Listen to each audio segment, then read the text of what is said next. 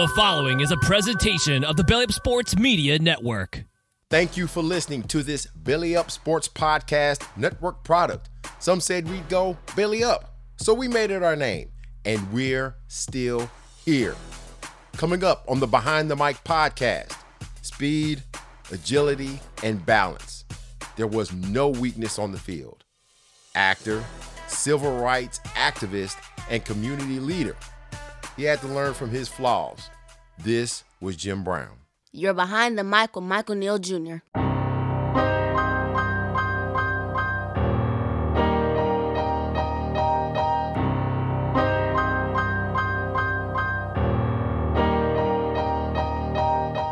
All right, we're back finally. I got some really stiff pieces of paper. Can you hear that? I know. NFL historians and lovers of sports history, welcome.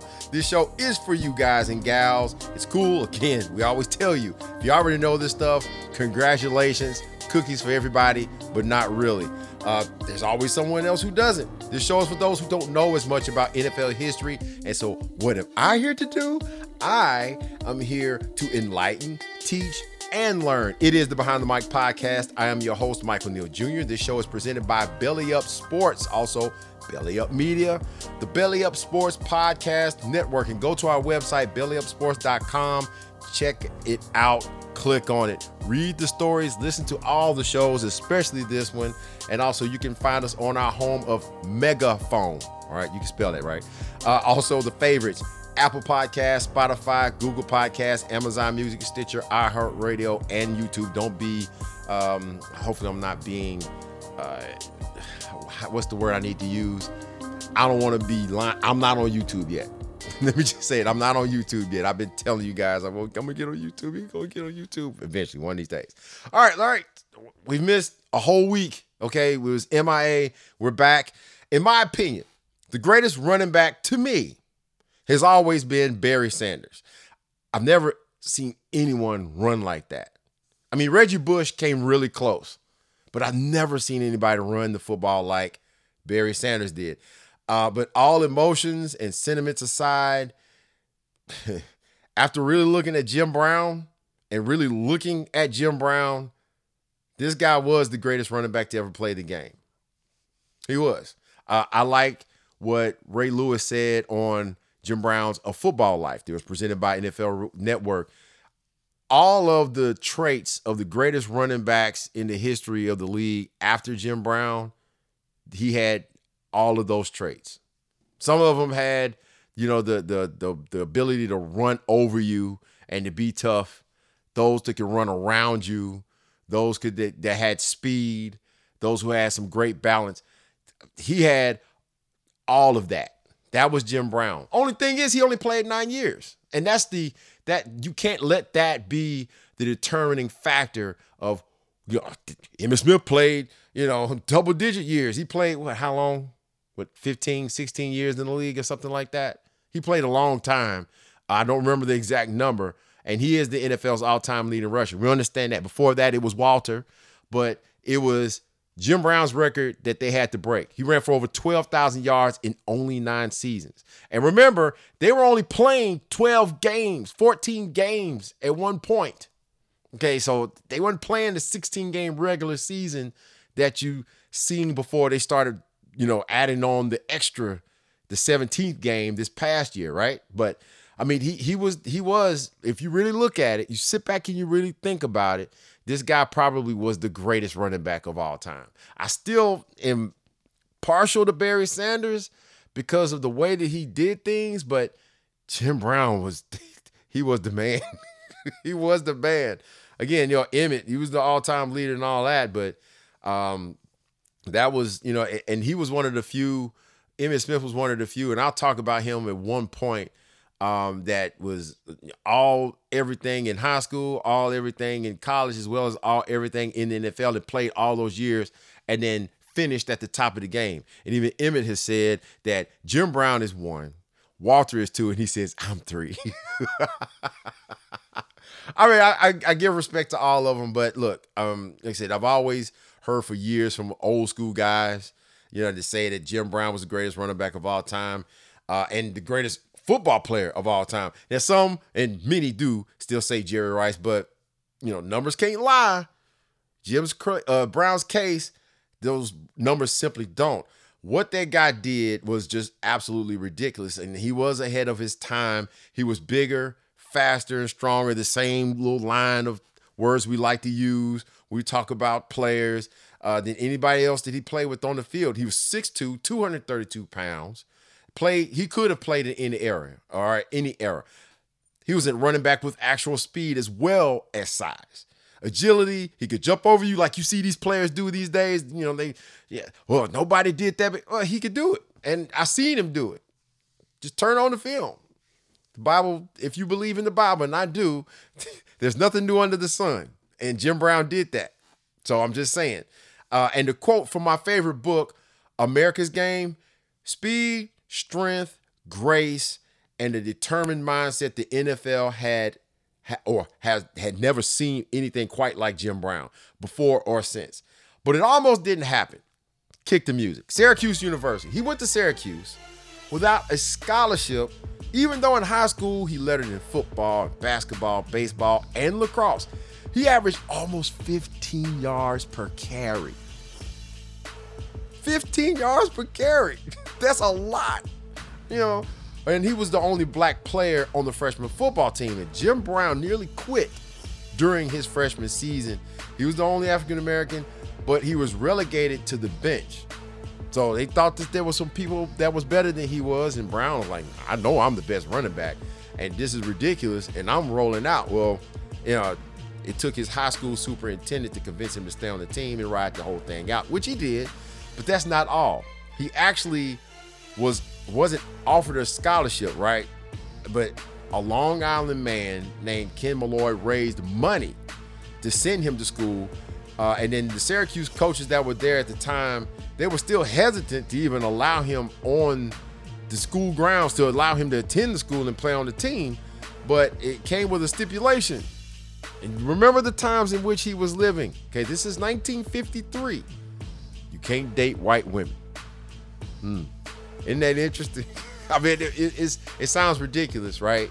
But that that was the mindset of people in that day. Now, by the time Jim Brown was done at Syracuse, he finished his career four sports star, football, baseball, basketball, and lacrosse teams. Oh, and he also ran a little track from time to time when they needed him to. I read an article and I got some stuff from uh, Chris Carlson on Syracuse.com about he would go from one sport to another on the same day at times. We talk about Deion, and Deion did a great thing too. Uh, you know, playing uh, in the World Series and playing in an NFL game in the same day, and that almost took him out. So you, you can't really, you know, but it was still amazing for him to do this even in college.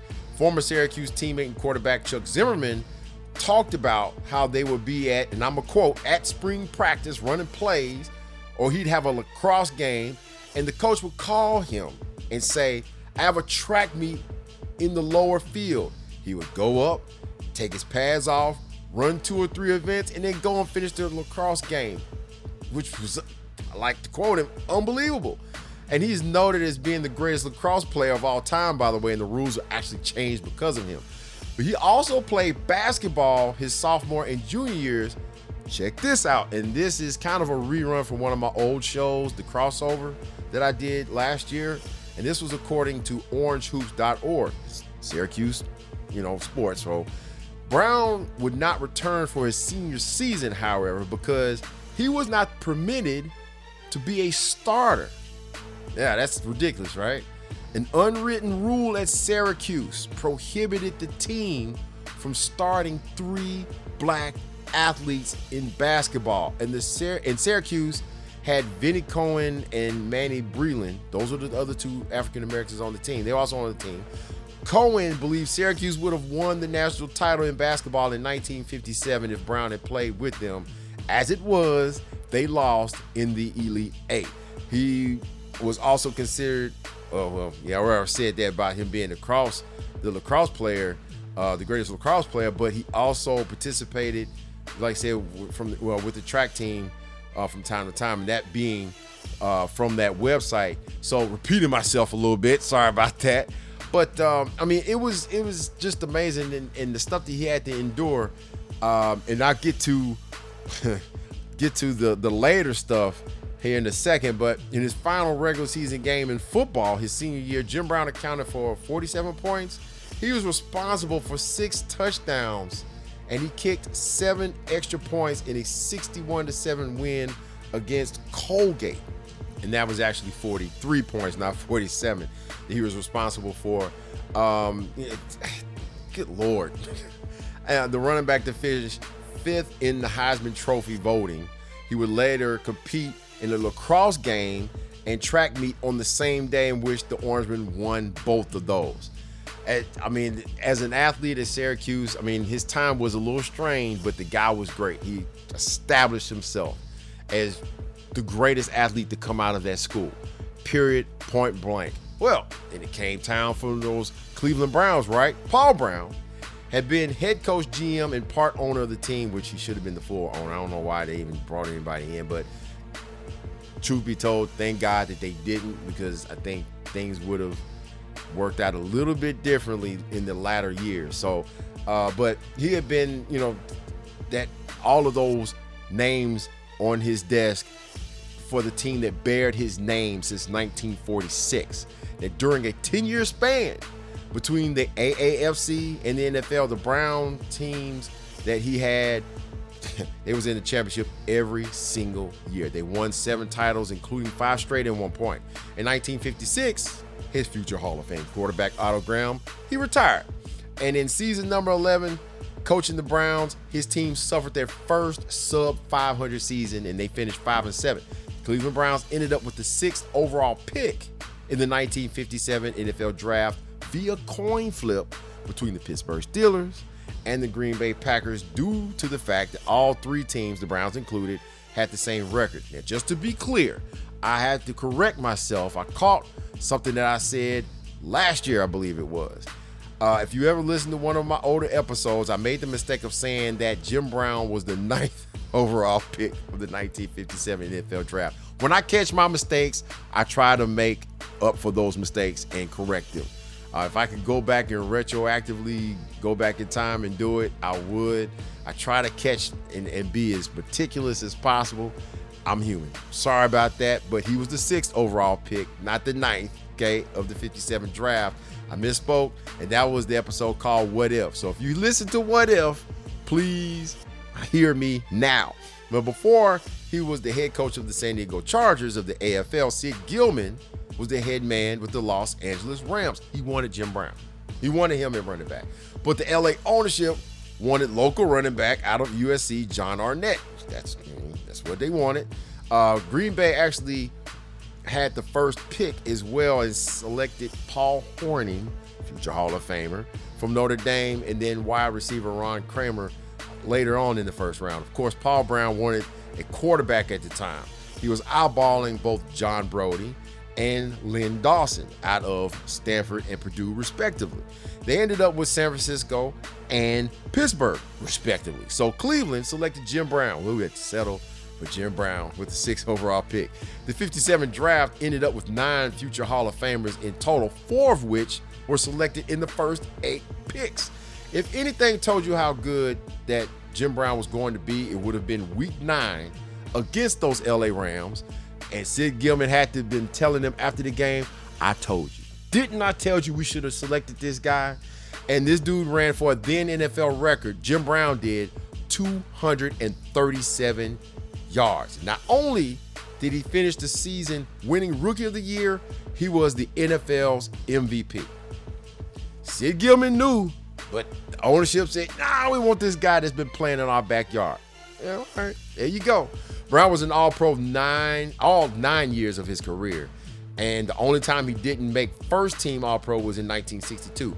Three-time NFL MVP, made the Pro Bowl every season. He led the league in rushing yards eight times, eight rushing titles in his nine years, and led the league in rushing touchdowns five times. And finally, the Pro Football Hall of Famer of class of 1971, helped the Browns reach the NFL title game three times and they won it all in 1964. But there's a story in um, in uh, the NFL uh, NFL Network's, you know, Football Life, Jim Brown's a Football Life. The new owner, uh, Art Modell, he made the announcement.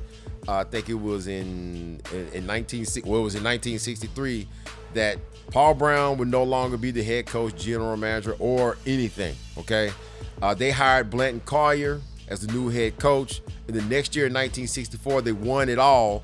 They beat the Baltimore Colts, who were favored once again, uh, 27 to nothing. It was nothing, nothing at halftime, and then uh, Brown has a 40 yard run, and it ignites a 27 to nothing. You know, 27 straight points. So that that ended the game, and but that wasn't the the part that really got me. What got me is that the band. If you if you ever know about the Baltimore Colts in, in that in those days, they actually had a band. Uh, the famous band, the, the the Colt Corral, something like that. They went to the Browns locker room and played taps. Who's familiar with taps? Raise your hand. Yeah, I am. So taps, you know, that's the song with the uh, dun, dun, dun, dun, dun, dun. That's the one that they play when in the military at funerals and when they're trying to wake you up. I mean, it's it's time it's time to go to bed or whatever. Uh, they don't play that the one. I ain't talking about the one when they tell you to get up, but I'm talking about the one they play at the funerals. They played that at halftime. That was a bad idea, very bad idea. That meant lights out. You know, so you know, bad idea. Of course, that would be the final championship that Cleveland would win until 2016. I'm talking about as a professional franchise in the city of Cleveland until LeBron and the Cleveland Cavaliers won it all in the NBA Finals in 2016. But keeping in mind, though, again, the, all of the feats that he did when Brown first got to the league, they only played 12 games. And after his first four seasons, they had switched to 14 games. What I was telling you earlier. And this guy was running for 15, 14, and 1,600 yards.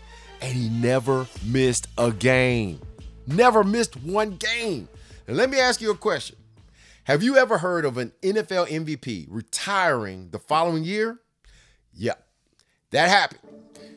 In 1965, he led the league in rushing yards, Jim Brown did with 1,544, and a league leading 17 rushing touchdowns. He also won his last MVP that season. He would retire at age 30 to pursue acting. The story itself is really interesting. He was on the set of The Dirty Dozen. Everybody that keeps up with this, they should know this story. He was on the set of shooting that that war movie, The Dirty Dozen. Um, and beforehand, he was heading into the final year of a two-year, $60,000 deal with the Browns. Now, 1964, Brown had made his debut in his first film called Rio Conchos. And after showing up for an episode uh, of was it Peace in 1965. Uh, 1965. It was a, a show called Va- uh, Valentine's Day. Excuse me, and also I Spy. If you're familiar with that, in 1967, he was shooting his first feature film, The Dirty Dozen. Filming clashed with training camp. Art Modell was finding him 100 bucks a day. It's like, look, Jim, I need you here, bro.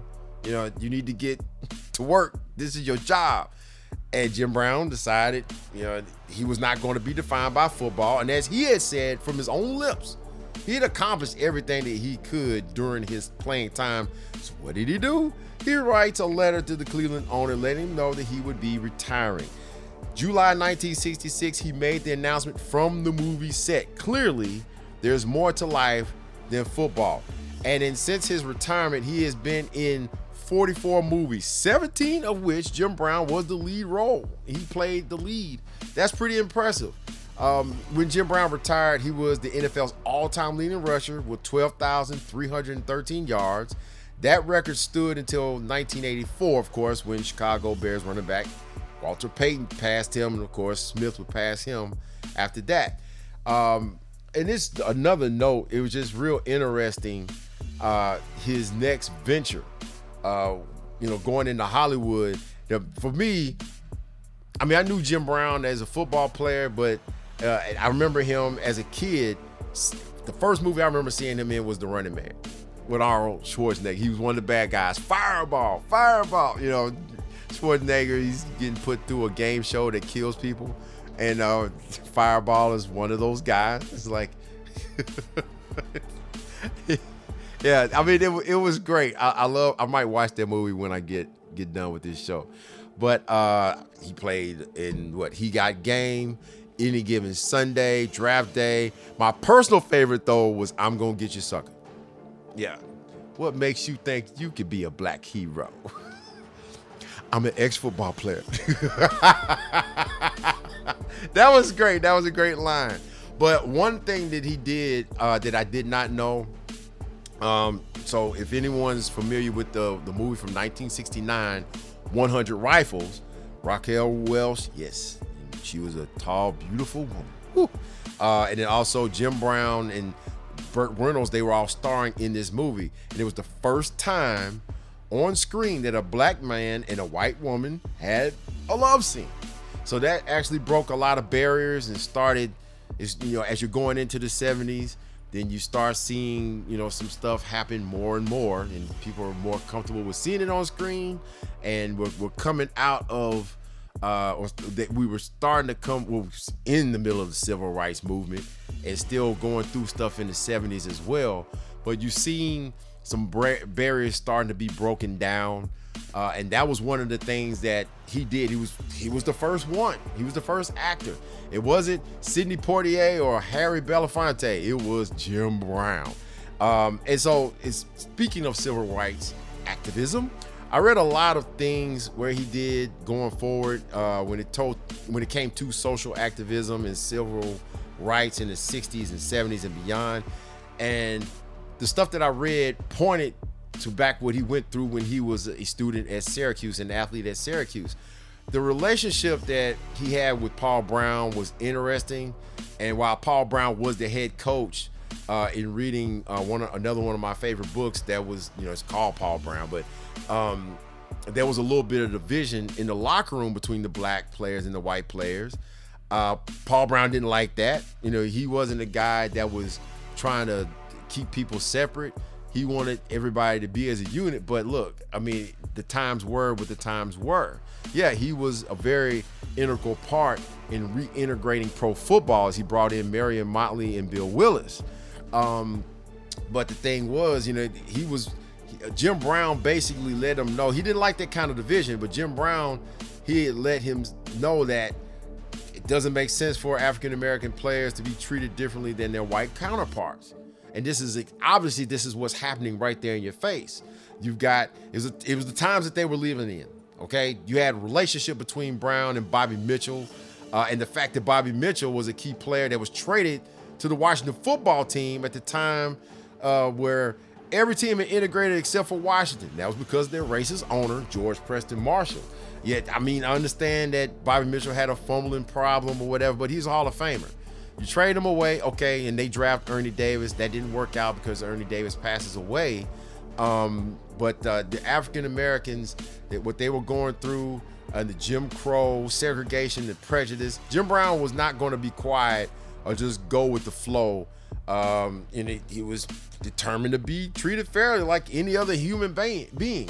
I mean, it, it is what it, um, it is what it is, and it was what it was. Jim Brown was a guy that did speak up, and he wasn't a guy that Paul Brown, like all of his other players, because it was a militaristic. I've talked about this before the militaristic mindset of head coaches of the day that came out of World War One and World War Two, and everybody do what I say and don't question anything. That was Paul Brown, but Jim Brown, you couldn't talk to him like that. And then when it came to the stuff that he had went through in Syracuse, and you know going through still while he was in pro football, obviously after nine years, during his nine years, and after his nine years, stuff didn't stop happening he was still black. So he he he went into stuff full force. Um, again, the times that they were living, uh, they weren't exactly exactly equal rights. Players were having to stay at different hotels and crap like that. They were treated a little differently on the field, getting extracurriculars both physically and verbally. So Jim Brown, you know, he, he wasn't going to stand for it, but I mean, he retired. Um, and he was definitely after his retirement.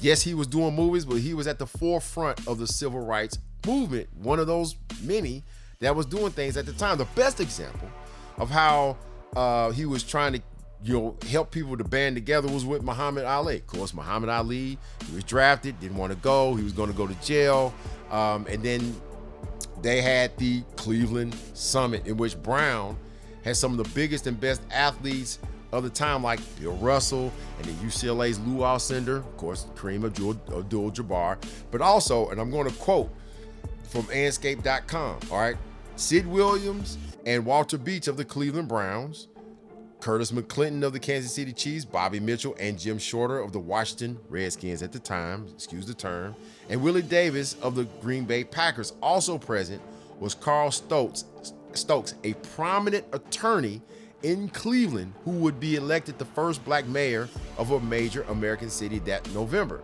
And then not to forget the Amer I Can that he founded in 1988. Ken, the guy wasn't perfect. You know, he, he went to jail, you know, for putting his hands on women. Um, he wasn't a perfect guy. He was flawed. And he wasn't exactly, uh, what you say, apologetic totally for it. But then at the same time, in his later years, you know, he realized what he was doing, and then he knew what he had done. He said he was out of anger, but it was still wrong. Domestic violence, man, you can't do that. Um, but with through the Amer-I-Can, he it was a community outreach program that Brown started to reach out and help those in the community, right? You had the gang members thing where he was inviting them to his house, the Crips and the Bloods.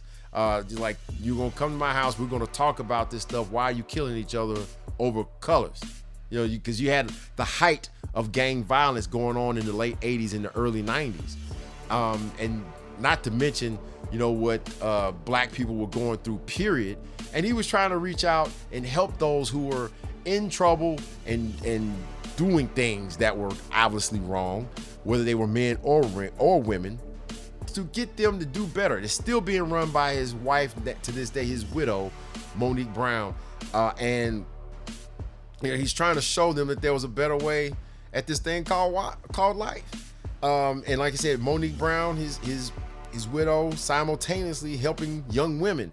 Um, and as his wife Monique has said, it's a nationwide program. It wasn't just in there in, in the inner city of California, but uh, they was trying to spread and push this stuff in schools. They are in juvenile detention centers, jails, anywhere that they can make a positive influence on someone's life. And it has worked. You got some of those guys that were on a football life that come out of being in gangs. They laid them guns down, took off those colors, and they got real jobs. Even when they came out of jail. The one guy, I can't remember his name. God, I should have got his name. But he's uh, a production assistant, you know, on a movie set and stuff like that. You know, you got a chance to do something better. And that was the life and legacy of Jim Brown. Of course, we lost Jim back on May 18th. Um, and I knew then because I was supposed to be taking a break and taking a little small vacay. Uh, but I did prepare for this show because of it. And I knew that's what I was going to do. Uh, he died at the age of 87 at his home. Um, and he was a great man. Yes, he was a great athlete. He was a Pro Football Hall of Famer. Um, Jim Brown's the only individual selected into the College Football Hall of Fame, which was in 1995, and the Lacrosse Hall of Fame in 1984. Not to mention, you know, being that uh, 71 Hall of Fame class in the NFL. Uh, but he did a lot of great things past football. He didn't have to stick with football, even though that was one of those things that did define him. It wasn't everything that defined him. He was flawed, but he got those things together and he was reaching out, especially during, during the last half of his life, to make things better for a lot of people. So, uh, Jim Brown, this one was for you. Rest easy. References thanks to ProFootballReference.com, also ProFootballHallOfFame.com orangehoops.org. Also, Syracuse.com. This was written by Chris Carlson. Jim Brown, a flawed hero, made his case as the greatest athlete who ever lived while at Syracuse. Also, Andscape.com. This one written by, please forgive me if I say your name wrong, Jonathan Eig. That's E I G. and this was called the Cleveland Summit and the Muhammad, excuse me, the Cleveland Summit and Muhammad Ali, the true story. Also, the books Paul Brown, The Rise, Fall, and Rise Again of football's most innovative coach, written by Arthur O'Toole, and also my favorite book, America is Falling Apart. I gotta buy another one just to have it. America's Game, the NFL at 100, co-written by Jerry Rice and Randy O. Williams, and also television-wise, NFL Network's A Football Life, Jim Brown. This has been the Behind the Mic podcast presented by Belly Up Sports. I'm your host, Michael Neal Jr. And this show, again, bellyupsports.com, Belly Up Sports Podcast Network, Belly Up Media. You catch us on our home base of Megaphone, Apple Podcasts, Spotify, Google Podcasts, Amazon Music, Stitcher, iHeartRadio, and YouTube. Tell all your friends and family about my show. I will knock on your door. That means I have found your house. I'm out.